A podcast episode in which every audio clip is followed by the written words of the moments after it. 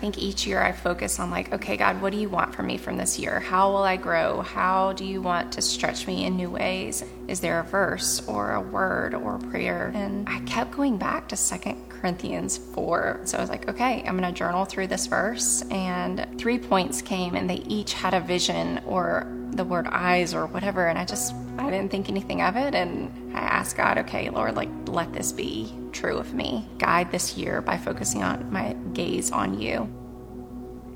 That was January 9th. I went about my day. The kids started school. We were um, doing well. And uh, my husband mentioned, like, hey, you've been kind of like tripping over things lately. And maybe you should get your eyes checked. And we both kind of laughed because I've never had glasses in my life. And I was like, okay, I guess it's just aging. And so um, I made an eye appointment and got in January 16th. And so, you know, I started my appointment. She did the eye chart 2020 um, she started to do a peripheral test and she said, What number am I holding up? And I said, I don't even see your arm.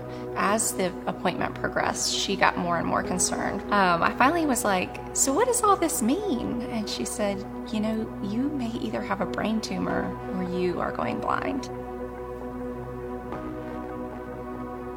She carried on that, you know, blindness is the trajectory of this disorder called retinitis pigmentosa, where your photoreceptors die in the back of your eye until you um, lose your peripherals. Basically, it just closes into a tunnel until your tunnel closes. Um, so she said, you know, judging by what you have, you've got about 58% is already lost. I'm 35 years old. She's saying I could, you know, it'll progress relatively quickly, and each appointment has basically been worse news. And, um, you know, they thought maybe originally I would lose my sight in my 60s or 70s and then genetic testing and all these things have kind of fast forwarded my timeline to my 40s, if not by the time I turned 40. And so the days that followed that appointment were really overwhelming and heavy, but at the same time, like I felt so close with the Lord and so sure of my purpose in this.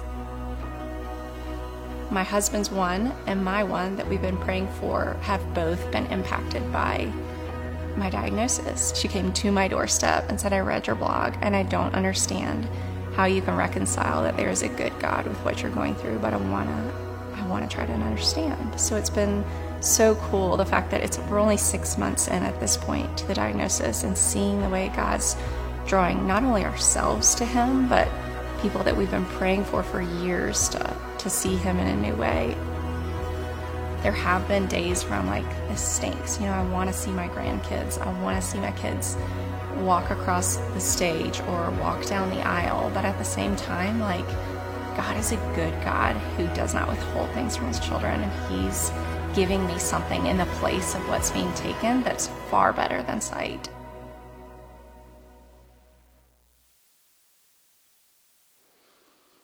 Well, we are in this series called Who's Your One, which is really about this idea that God has put somebody, at least one person, in every single one of our lives with the objective of us getting the good news to them.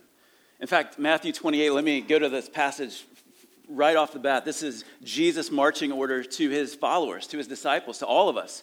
He says, Go therefore and make disciples of all nations, baptizing them in the name of the Father and of the Son, ways to the end, teaching them to observe all that I've commanded you. And behold, I'm with you always to the end of the age. And so, this is what we call the Great Commission. So, the reason that any of us that are followers of Jesus are still on the planet is because we've got a message of good news. We've got a message of hope that we can offer people. And the Great Commission is for us to make disciples, like we said last week, one by one. And you know, last week I kind of introduced this, this biblical kind of church term that we throw around sometimes called evangelism.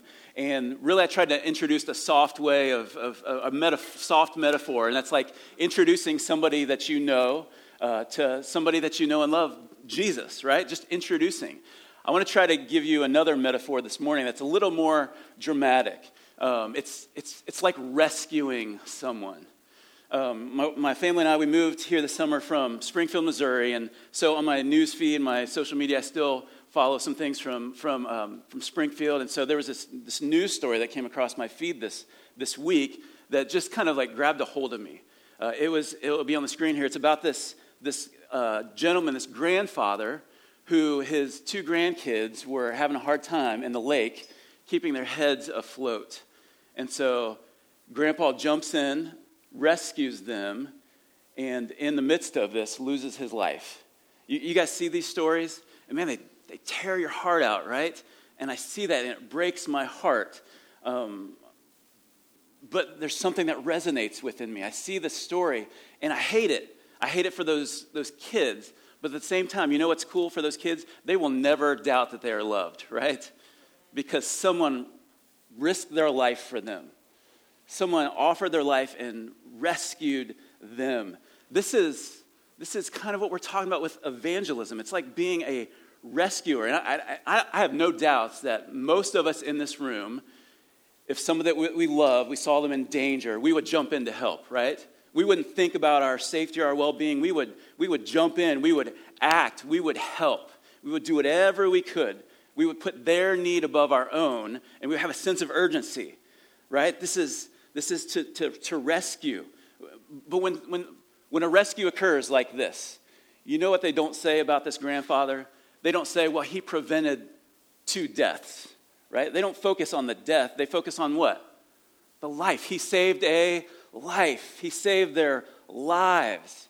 This is the focus of a rescue. So to give rescue or to provide rescue is all about giving life. It's to give life. And you know, when we talk about Jesus, we talk about him being our Savior, right? You know what another term for that is?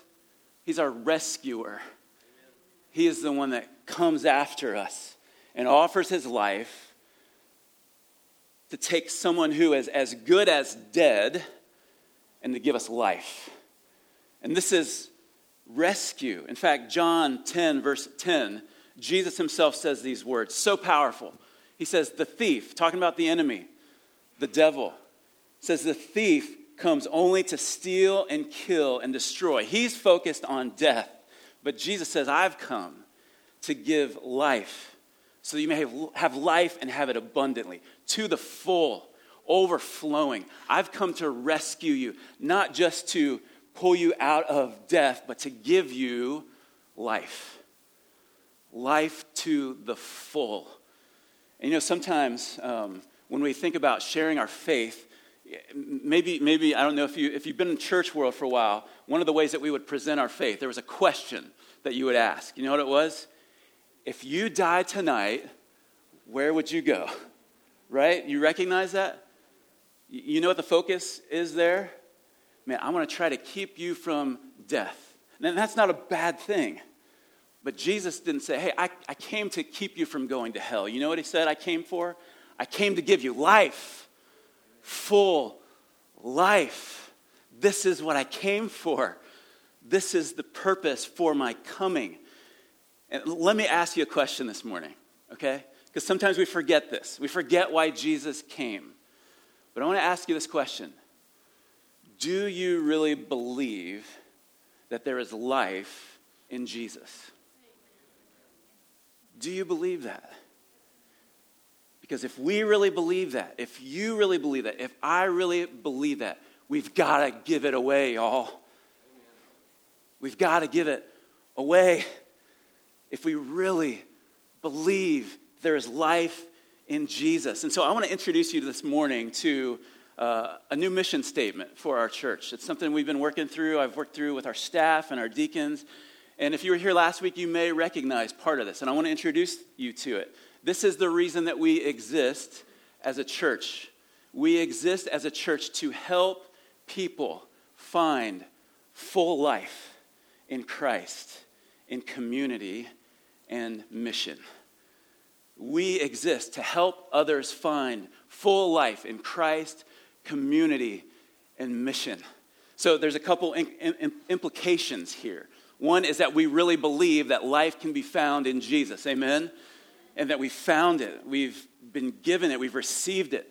Another implication is this that we want to help others find that, right? We want to help them find full life and we believe it happens in Christ, in community, and on mission. We'll, we'll talk about this, and we'll continue to bang the drum of this mission uh, over the coming weeks and months. But this is why we exist. not just to enjoy full life, but to help others find full life.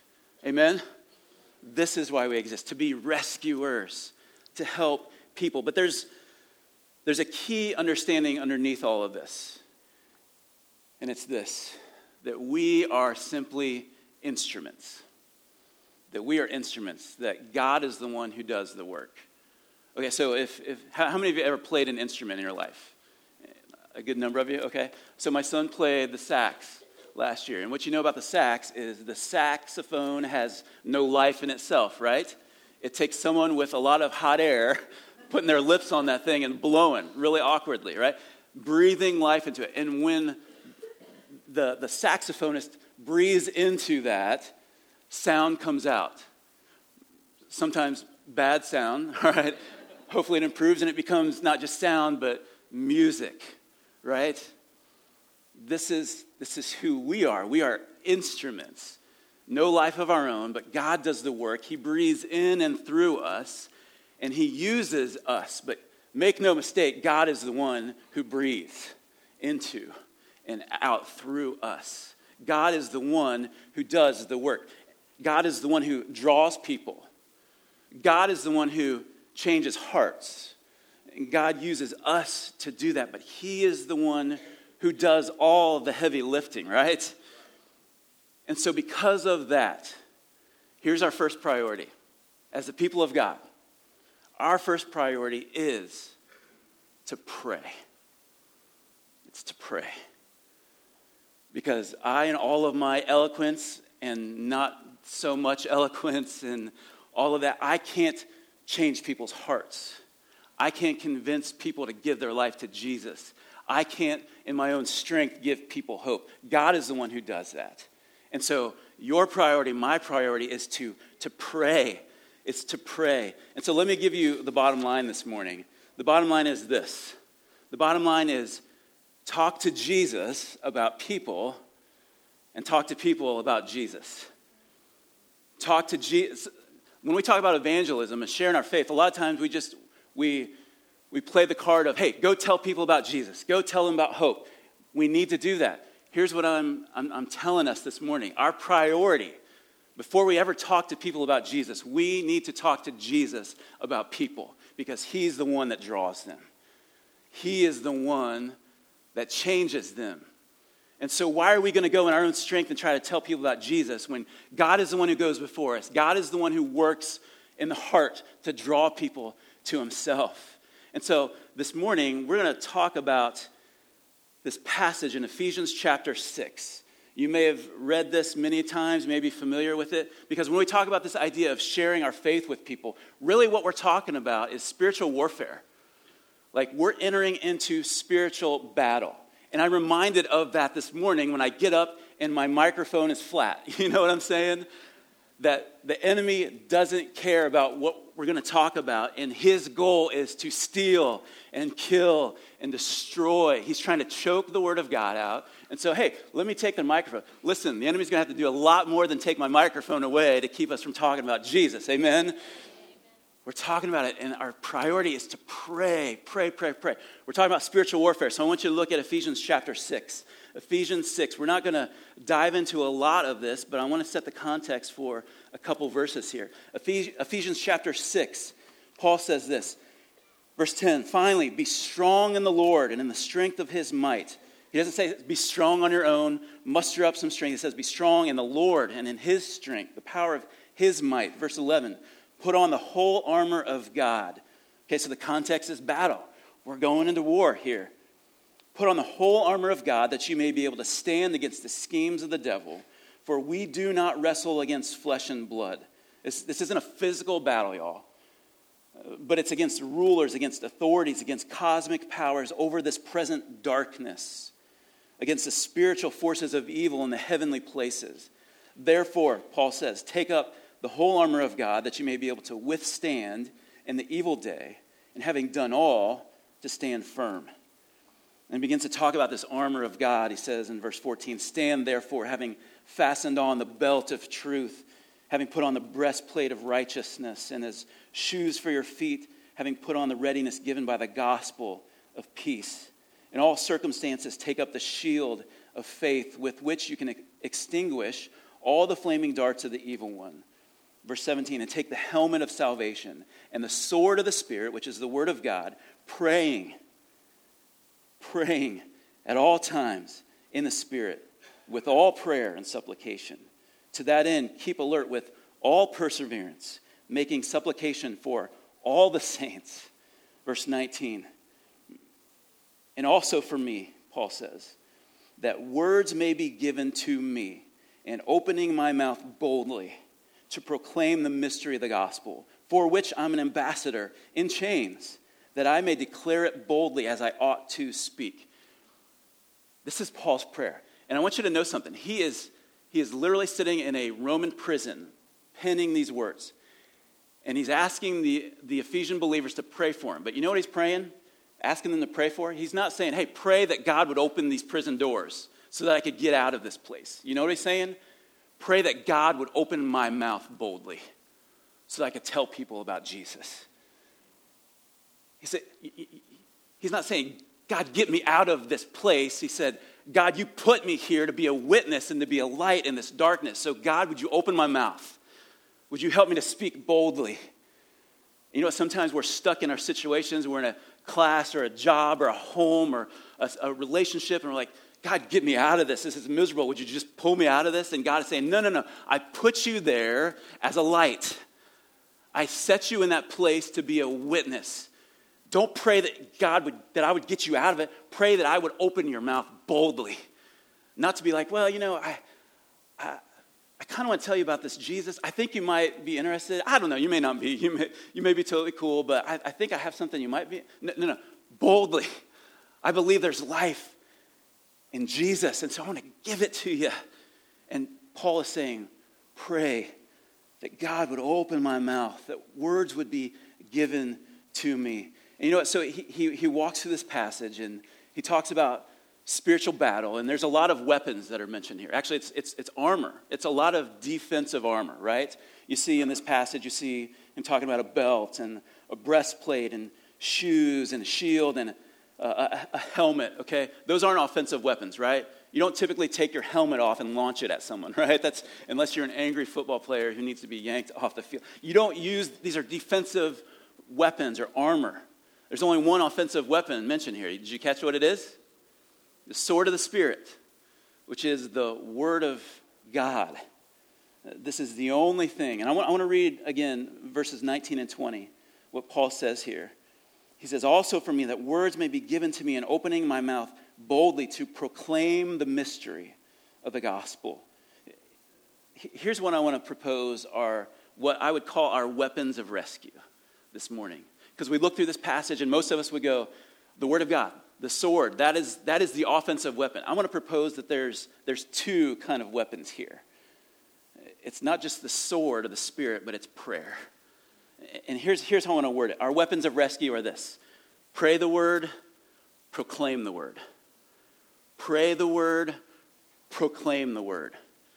And again, this, is, this has to do with talking to Jesus about people and then talking to people about Jesus.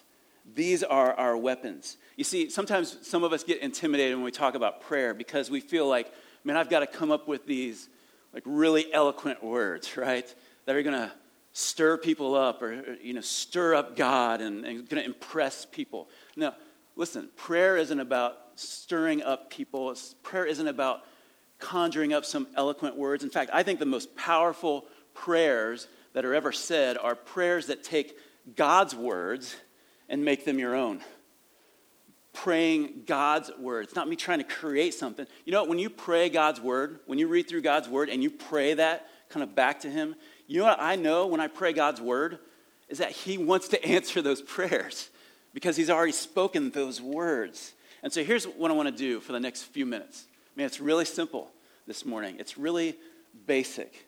But I want to give us some prayers out of the Word of God to help us to know how to pray for our one, to pray for people, to talk to Jesus about people. And so I want to give us a few things here. So the first thing is this talk to Jesus about people. Let me give you five quick prayers. I'm going to give you a quick prayer and a scripture. And then at the end of this, we're going to take some time to pray. We're going to go into battle this morning, all right? So here's the first prayer talking to Jesus about people. Lord, draw them. Lord, draw them. And these are all in the YouVersion notes. Uh, if you download the Bible app, you go to the More tab, events, you'll find Friendship Baptist there. All of these notes will be there, um, and they'll be online this week as well. The first prayer is this Lord, draw them. John 6 44, Jesus says this. This is what we've already talked about. Jesus says, No, no one can come to me unless the Father who sent me does what? Draws him. And I will raise him up on the last day. You know what he says? Your, your, your eloquent words, your convincing sales pitch is never going to win anybody to Jesus. They only come to Jesus when God draws them. God does the work. So, Lord, I'm praying that you would draw them. That you, God, would do what I can't do. That you would draw them. Here's another prayer, and these all kind of flow together. Okay, Lord, open their eyes. Lord, open their eyes. 2 Corinthians 4, verses 4 to 6. Here's what Paul says. Speaking of those that, that don't know God, he says, In their case, the God of this world, speaking of God's enemy, Satan, the devil, in their case, the God of this world has done what? Blinded the minds of unbelievers to keep them from seeing the light of the gospel, the glory of Christ, who is the image of God. For what we proclaim is not ourselves, but Jesus Christ as Lord, with ourselves as your servants for Jesus' sake. For God, who said, Let light shine out of darkness, has shone in our hearts. Why? To give the light of the knowledge of the glory of God in the face of Jesus Christ. Here's what Paul says there is a reality with everybody who has not yet placed their faith in Jesus there's spiritual blinders that they have on, that the enemy has put over their spiritual eyes or their heart. Okay, ha- have you ever seen um, a horse with blinders on? Okay, we've lived in several areas where there's, there's a high concentration of Amish folks. Okay, have you ever seen an Amish like horse and buggy? And you have like the horse who's going down the road with these blinders on, so like they can't look to the left or the right. They're like focused straight ahead. This, this, is, this is what the enemy has done for those who haven't yet put their faith in Jesus. He's put blinders on them so that they can't see the light of the gospel. They can't see God's hand at work around them. So the reality of this is that we are to shine as light so that, man, we, they can begin to see the light of the glorious gospel. And so the prayer is this Lord, would you open their eyes? Because unless you do that, they'll never see your goodness. They'll never see your power unless, God, you do the work of opening their spiritual eyes so that they could see. And so pray for your one. Lord, open their eyes. Here, here's a third prayer. Very similar, but Lord, open their heart. Open their heart. Don't just help them to see, but open their heart to receive you, to believe in you. In Acts 6:14, the story of a young woman named Lydia in the earlier church. It says, One who heard us was a woman named Lydia from the city of Thyatira, a seller of purple goods, who was a worshiper of God. Don't miss this part. It says, The Lord did what? Opened her heart to pay attention to what was said by Paul. Here, here's the deal you can hear the Bible preached, you can hear somebody talk about God and his love. You can sit in church all day long, every week, for years. But unless God opens your heart to pay attention, to be receptive to what He is saying, you're never going to come to freedom in Christ. Lord, open their heart. You're the one who works in the heart. You're the one who changes you're the one who puts people in situations where their heart is receptive to what you're doing. And so, Lord, would you open their heart? You know, as you pray for your one, maybe they're going through it. And man, they just want to get out of that situation. And your prayer could be God, in the midst of their difficulty and their struggle, would you open their heart? That they wouldn't write you off, but they would be open to whatever it is you're doing to try to draw them to you and to your goodness and to your rescue. Lord, open their heart. Here, here's a fourth prayer Lord, convict them. Lord, convict them. John 16, verse 8, Jesus speaking about the Holy Spirit. Jesus says he, he's going to go away, and then the Holy Spirit is going to come. Verse 8, verse 8. And when he, the Holy Spirit, comes, here's what he's going to do. He will what? Convict the world concerning sin and righteousness and judgment. Here's what the Holy Spirit does He grips our hearts, He convicts us. Sometimes we know we're in sin, we know we've done wrong, and sometimes we're like, eh, I'll do better next time. And sometimes, man, the Holy Spirit of God grabs hold of our heart and will not let go until we surrender. And so, God, open their eyes to who you are, open their hearts, and God, convict them of their sin. Convict them of their sin against you. Convict them of your righteousness and my need for you and your righteousness. Convict them of the judgment that is to come. God, would you convict their hearts? Would you grab a hold of them and not let go? Because you're the only one who can do that. And so, Lord, draw them, open their eyes. Lord, open their heart. Lord, convict them. Let me give you one more. Lord, grant them repentance. Grant them repentance. In 2 Timothy 2, Paul says this to his young pastor, Timothy, speaking of engaging in these conversations with others and those who even oppose the gospel. He says in verse 25, correcting his opponents with gentleness.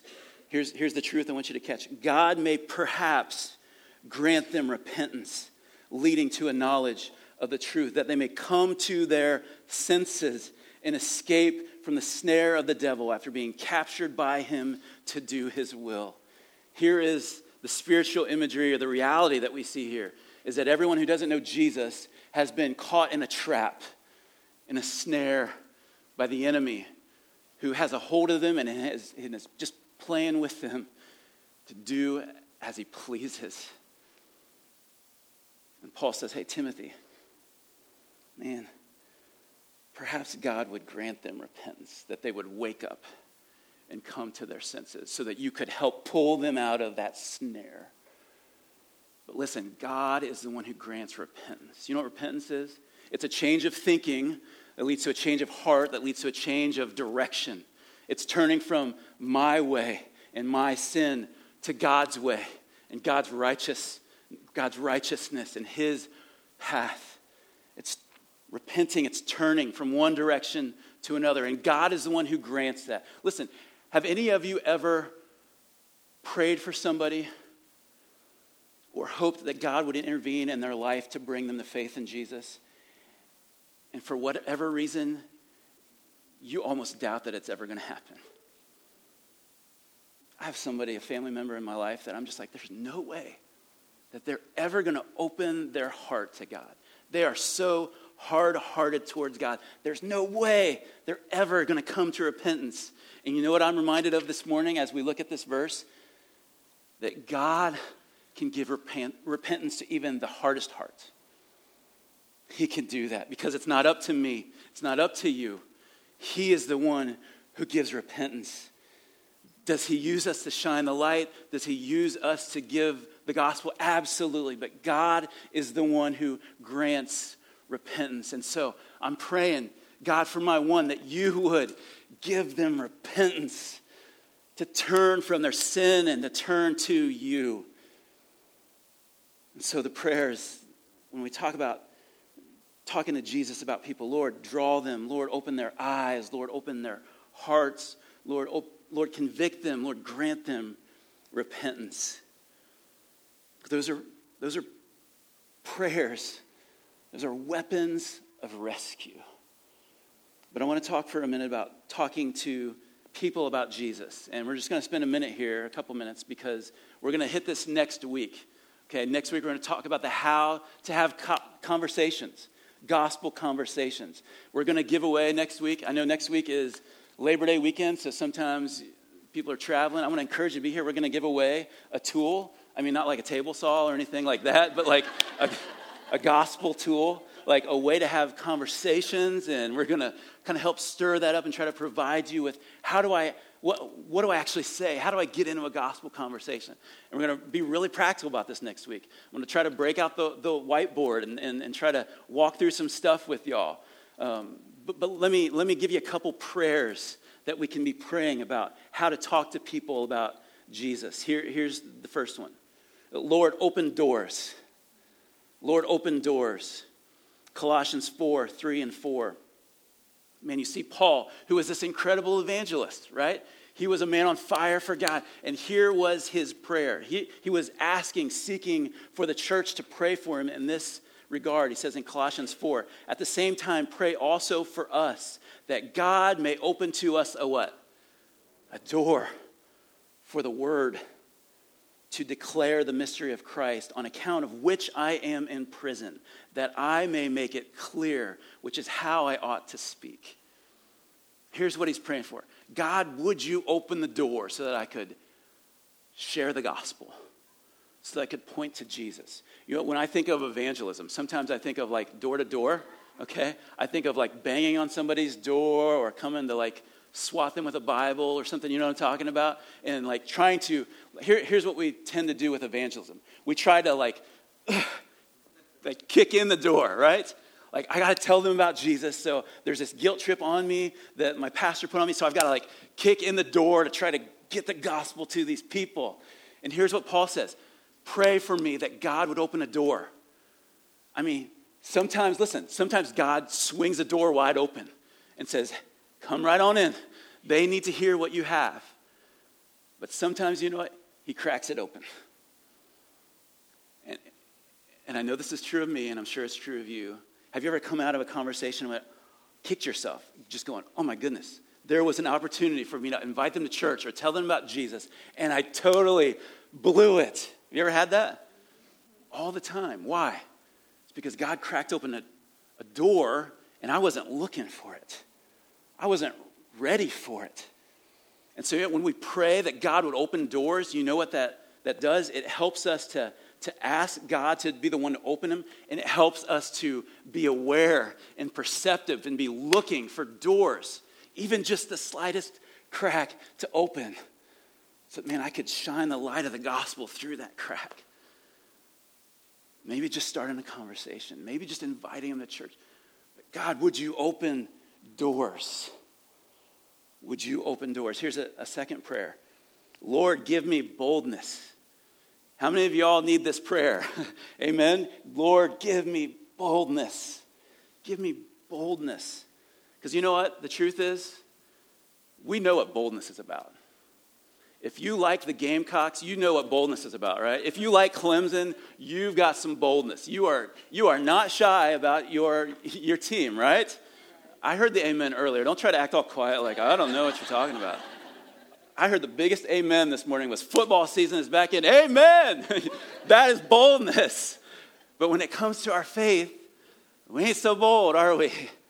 And this is why we've got to pray and ask God. This isn't about, hey, let me fire you up so that you can become more bold about your faith. No, this is God, would you give me boldness? Because there's nothing in myself that's going to stir that up. It's only your spirit working in me that's going to give me boldness to speak the way I ought to speak. I forgot my Buckeyes in the room. Amen. Go Bucks.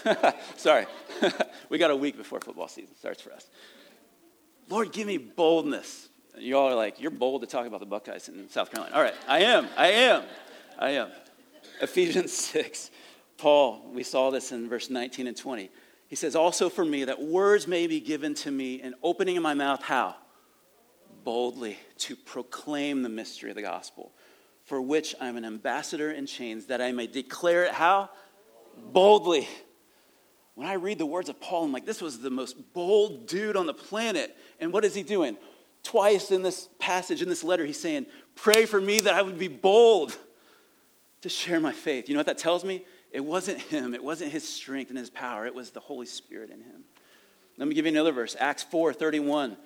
Man, I love this. The early church, it says, when they had prayed, the place in which they were gathered together was shaken and they were all filled with the Holy Spirit and continued to speak the word of God with what? Boldness. boldness.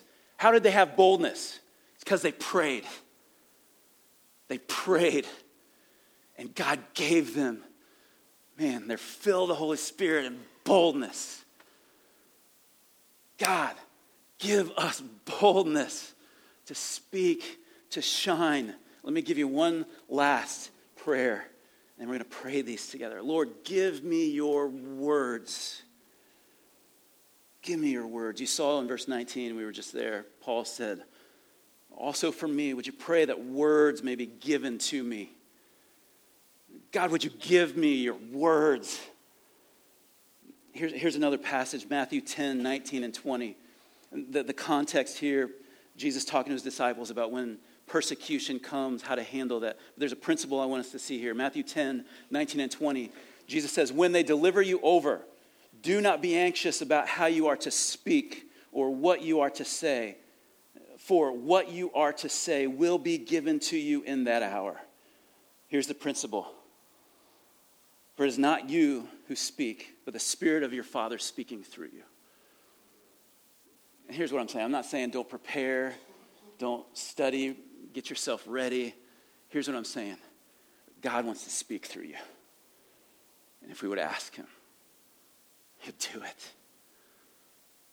Lord, give me your words. God, would you speak through me? Man, I'm not so good with words. God, would you help me? Would you do something supernatural through me because I want to share the light of the gospel with others? And so this morning, we're talking about taking the gospel to people. It's spiritual warfare, y'all. When I look at that passage, sometimes we think about spiritual warfare and it's we're putting on this armor to protect ourselves, to keep ourselves safe. No, no. Spiritual warfare isn't about keeping yourself safe. Spirit, spiritual putting on spiritual armor for spiritual warfare is about going on a rescue mission. It's not putting on all this to protect me, it's so that I can go into the fire and pluck people out of the grip of hell. This is what spiritual warfare is about. It's about being on a rescue mission. Our weapons of rescue pray the word, proclaim the word. And so here's what I want to do this morning I want to lead us into battle. I want to lead us into battle. I want to be a people who fight for the souls of others. You know how we, we fight for their souls? You know how we do that? On our knees. God, would you draw them? Would you open their eyes? Would you open their hearts? Would you convict them? Would you grant them repentance? So I want to invite you into the battle this morning.